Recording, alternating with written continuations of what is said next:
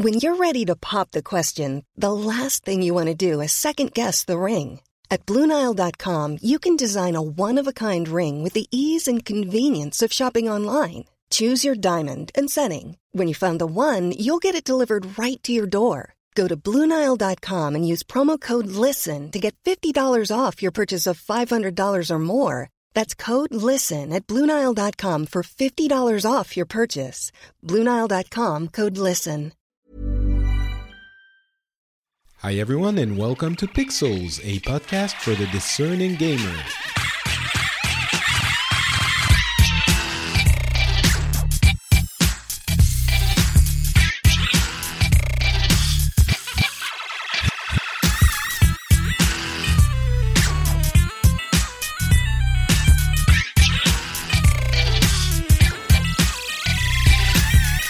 Hey everyone, and welcome to Pixels. This is going to be a quick little special episode about God of War only. I uh, figured I would want to um, do this show before we get to talk about it more, I'm sure, uh, with the re- next regular episode, but I did want to come out with my early thoughts uh, this week. And uh, because the game is quite amazing. As you know, it's been getting raving reviews, it's getting perfect scores uh, everywhere. It's one of the best rated games ever. And uh, I wanted to, you know, I was very much eager to play it. I did manage to spend, I think, about 20 hours, maybe 25 now, um, with the game. And uh, I must be two thirds of the way through. I didn't do the main quest only, I did veer off and do some additional little things here and there. And uh, yeah, so I figured I would uh, give my thoughts now and uh, let you know how I'm feeling about the game because it's certainly one of the bigger games of the year. Um, so, just for a little bit of context and background, I really loved the first games. Um, I think they were incredible at the time, mostly because of the combat system, which was really cool, and the sense of scale and the uh, the fa- the the spectacular nature of the gameplay as you were playing.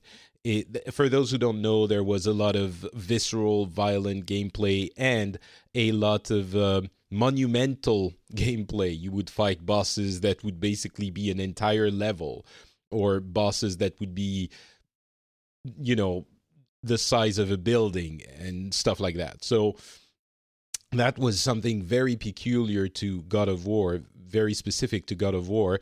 Uh, the other thing is, it was quite adolescent in its conception and in, in its design. Um, and what I mean by that is that it, it got its roots at a time where video games were growing up. They were not in their infancy, which I guess we can call the infancy or the childhood, um, something like the 8 bit and 16 bit uh, period, maybe even the early PlayStation 1 and things like that would be the early teenage years and later teenage years you get a little bit angry at your parents and uh, you you do stuff just because just to spite them and stuff like that and so it's kind of a, a, a, a silly irreverence that the game had it would be violent to to I wouldn't say to a fault, but to an extreme. It would have those now. I mean, I'm sure they were cringy at the time for many people, but I guess I was a little bit younger and I thought they were just uh, silly. Those moments with uh, when Kratos would lie with women, and it was like, oh my god, games can can do that too, and it was so racy that it was suggested that those women uh, that would would uh, you know be interested in Kratos. Let's put it like that. And it was very um, tasteless, and uh, obviously in today's climate, it wouldn't. It, it would be pointed at, I think, not only by the media, but also by the the players, the gamers. It's it's it was very uh, again as i say it felt like an adolescent who would find uh, naked ladies magazine and would be get all excited. And that's how it felt without actually seeing the naked ladies.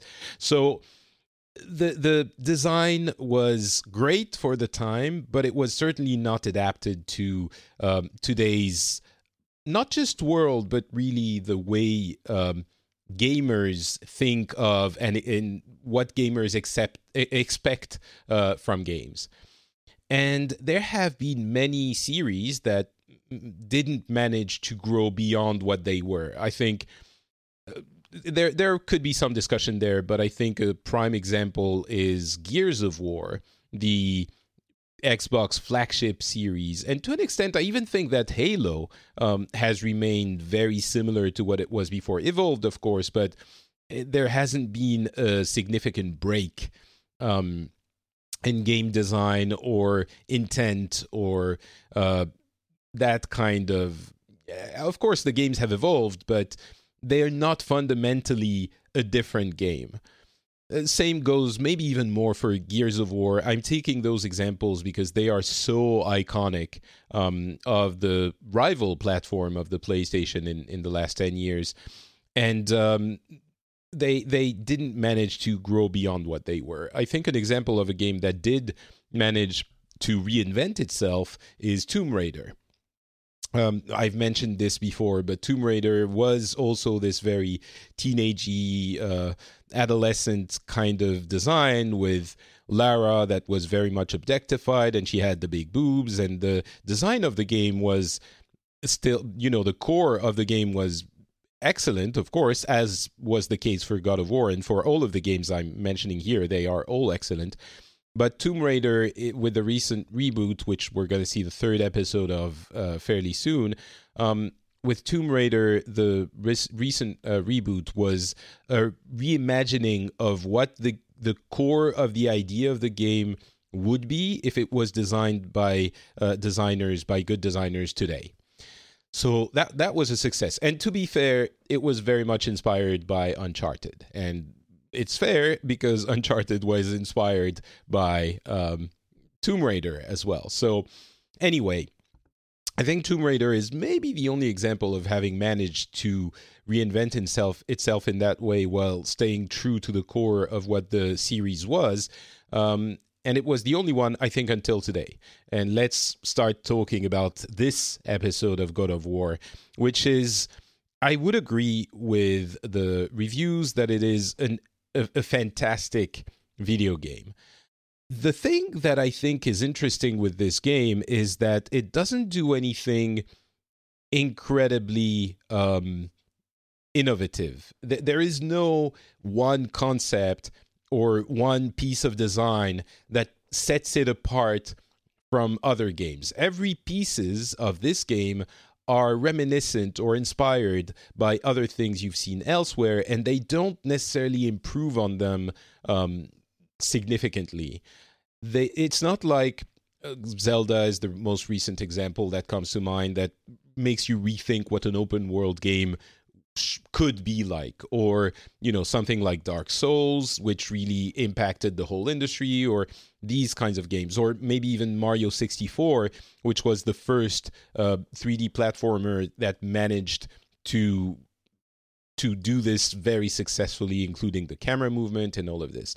So all of these games have inspired um, future well it's too early to tell for breath of the wild although it's fairly sure that it it does in some ways, but um, for God of War, there isn't this one concept that is radically new or different.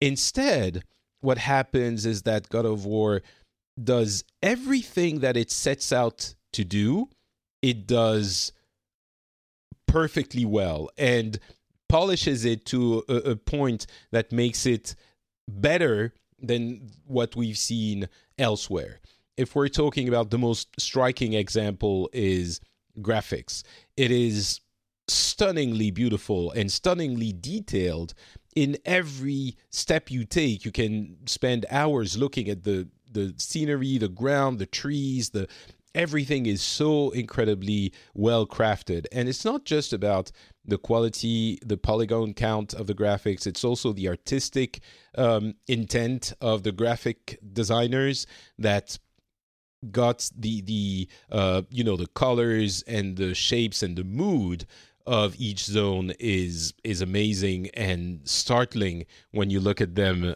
and you know it, they're so beautiful that you just marvel at them in a way that we haven't i guess we've seen in some other games but that's the thing. This one does this for every area of its design, as I was saying. There's the graphics on one end. Many games excel in one way, many games have one or two things that they do perfectly. This one does this for every aspect, and that is the rare thing. Um, the gameplay seems a little bit simple at first, but then when you dive deep into it, you realize how uh, well crafted it is because it is a very deep gameplay that allows you for uh, options and strategy in the heart of combat and the the way you use your weapons and your abilities and all of this are pretty incredible. Uh, uh there there is a complexity but an accessibility to the gameplay systems that is rare to see in that in that way. Um, not it's not like it's unique again or that we've never seen this before, but it definitely succeeds like probably some of the best examples of that type of game that we've seen. Um, the story is really interesting. The way it's told is interesting. I'm not at the end yet, and already I'm enthralled. So maybe the rest is a letdown maybe the rest is better. From what i heard it's it's an interesting um, way to end the the story. Um, so i'm curious to see that but already the narration and the acting between the characters and the relationship between um, the kid and kratos is believable and so let me go back to gameplay for a second because I guess I'm diving deep into each topic. But so the music is great, the narration is great, the story is good, the uh, everything, as I said, the, the way they um, do the open world or semi-open world, I think is um, right on the balance of not too little and not too much. And actually, that's a good way of characterizing this game as a whole. It just strikes the perfect balance of not too little, not too much, not too difficult, not too easy at every step for everything it does. It has the exact right uh, balance on everything. Um, when we're talking about the gameplay, uh, there is this axe, which I could talk about for hours. The feeling of the axe is incredible. So, for those who don't know, I'm sure there aren't many, but your main weapon is an axe that you can throw and you can call back in the way that Thor does with Mjolnir in the uh, Marvel universe. So you do that with uh, the axe, and I'm sure they would have wanted to use a hammer, but they thought it would be too close to Mjolnir. But anyway, with the axe, the, the feeling when you throw it and it comes back like a boomerang and you call it back, when it lands in your hand, uh, in your hand, the I was going to say in your head when it, it lands in your hand. The feeling, the way the screen shakes, the way the controller shakes a little bit, the animation, it, might seem silly to talk about an axe, you know, for this long when talking about a game, but I bet you that anyone who has played the game will tell you the same thing. It feels like the the power of that axe and of Kratos is in your hands it's again one of those incredibly well crafted elements of the game. And the gameplay system, you have the axe, you can throw it around. You have in the beginning, you, the beginning you only have a couple of moves, but then you can unlock more through a, a spec tree, and you can choose what you what you unlock. Um, and in the end, you're going to get all of the perks. So you you do get everything, but you can th- do different things with the axe and you have different combos but if, when you don't have the axe in your hand you also have another a whole other move set which has different properties. Uh, so the axe will do damage. The uh, when you're fighting with your bare hands or with your shield you can actually increase the stun meter and when you have increased the stun meter to the max you can do one of those finishing moves that are incredibly violent. So you can choose how you play, and everything comes into play. Uh, there you also have um, your son atreus who you can command with one dedicated button which you can weave into your combos and he also has some special moves that you can use. So what seems like a very simple system at first ends up being a complex and interesting and rewarding and visceral system um, in a way that is maybe a little bit unexpected in the beginning. The uh, thing that you have to talk about when you talk about the gameplay is the change in camera. You used to look from overhead, um, more or less three quarters. It changed. Uh, the camera angle changed all the time in previous God of Wars, and this one is from the back, as I'm sure you know. Um, it is not a problem at all, and it makes the whole combat very. Uh, uh, relatable, I guess, or visceral. When you power up your axe and and smash down an enemy with it, you're right there with Kratos, so it feels, um, I think, a lot more personal, for lack of a better term. So all of this, I think, is very successful, and it stays very true to the core of what uh, God of War is. It doesn't it's not similar in the form, which I think doesn't necessarily matter, um, but it's similar in the core. So that is uh, uh, an important thing that the team at uh, Santa Monica, Sony Santa Monica Studios and Cory Barlog managed to achieve, and that wasn't a given. I, I was talking about the story. The story itself, I'm, I'm not going to dive into it too much. Suffice it to say, you start um, with you're reacquaint reacquainting yourself with your son, but of course the so I I was expecting the game to be or that relationship to be a little bit similar to what was happening in The Last of Us, which is one of my favorite games of all time. Um, uh, uh, the relationship between Joel and Ellie is the one of the best relationships in any video game ever. Um, and very well characterized and acted. And I was expecting something like that. But the thing is, Kratos is a really bad dad and a bad dude, but he, he doesn't know how to be a dad. It's not necessarily that he doesn't want to. I don't think he's super happy about having to do it, but he, just doesn't know how to be a, a, proper dad. He's just so consumed by his uh, the rage that has accompanied him for so many years that now he doesn't really know how to be a human being, even, um, or definitely not how to be a, a, a father to his son. And that relationship, you, I'm sure you've seen the memes and the um, the, the the fun people are having with the fact that he's calling him boy half the time or 90% of the time. And that really plays into it. He he calls him by his name a few times. It's not like he doesn't know it, but he keeps him he uh, he keeps him at a distance or doesn't know how to interact with him and calls him boy and that just that alone tells you a lot about the relationship especially when it's so well acted and the son on the other hand i thought he was going to be annoying seeing the previews and the trailers but he really isn't. Um, he's just he's not a, a, mini Kratos. He's just a teenage boy. Um, and he's in a way very cleverly used to reflect the players and the gamers uh, look on the game and on his dad. He makes a ton of uh, little remarks here and there to help guide you through the game, but also uh, one example I keep uh, using is if you're carrying an object that because there's a puzzle you need to solve, um, he he says he notes, "Hey, are you going to be carrying this, uh, you know, forever from now on?" And Kratos answers like, "If I must," and that is really a commentary on the silly nature of having to do these things for the puzzles in that world but you do it because it's a game and the game knows that you know that it's a game.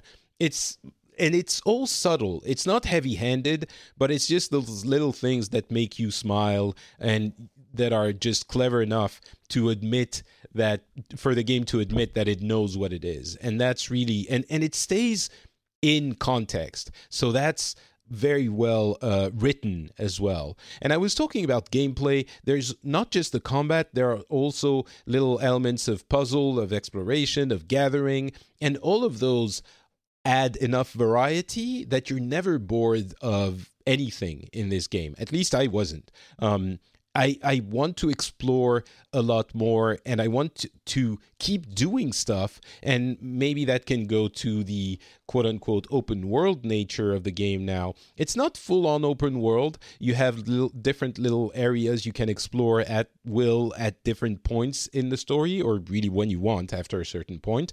Um, and, but there are few enough that you don't feel overwhelmed and even the things you're required to do it's not like gather 90 pieces of this. It's usually when you find a side quest or something it's do three things or do maybe max seven eight things for the super hard ones towards the end.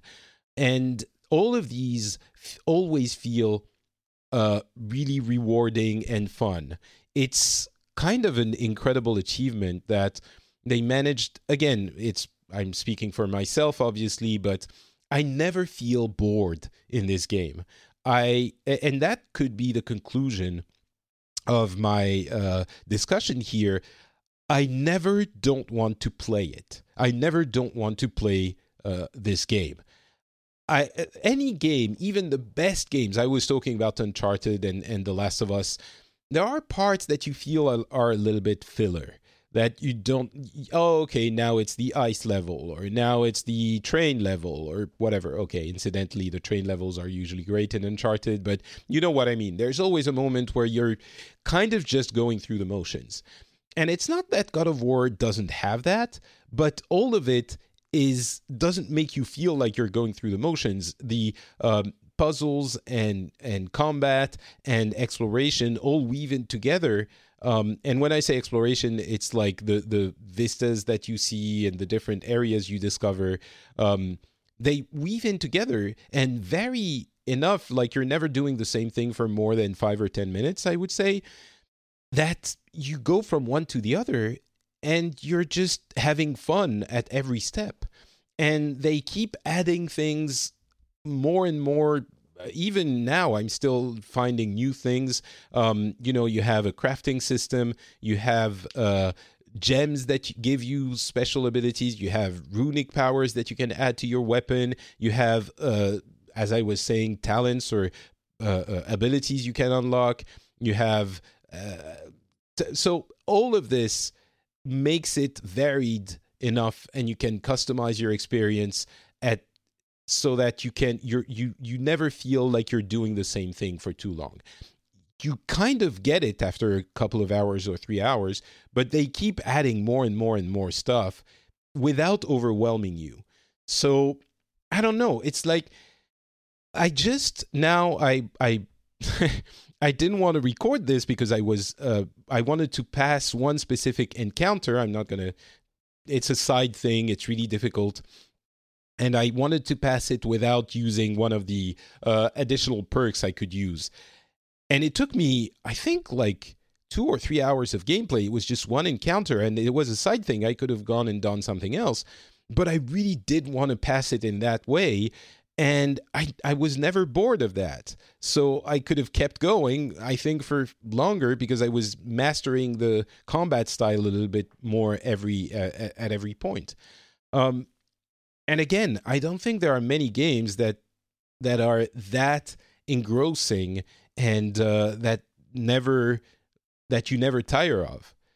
So, yeah, I think this is a, a really a resounding success. Uh, the the thing that is to note that I mentioned in the beginning is again the fact that there is no um, overwhelmingly innovative concept in the game it's everything that you've seen before, just done as well as any other game that does it super well, but for all of the things that it does. Everything it tries to achieve, it succeeds at with, you know, it passes with flying colors.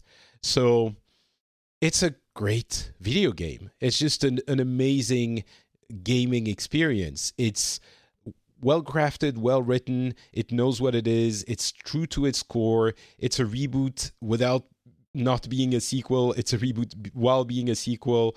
Um, I I really struggle to find faults. Uh, it's true that some of the um, finishing moves animations can be a little bit repetitive. Some of the enemies, I mean, the enemies are not as varied as you would like, but these are really like little nits that you can find in any experience if you're really looking for them. So I would, I don't really score games, but I think I would put it very close to a perfect score as well, just because it does everything as well as you can uh, do it or or close to should you play it? I think if you have a if you don't have a philosophical opposition to playing God of War, yes. I, I don't see who would not enjoy this game if at least you're you're a, a, a little bit of a gamer.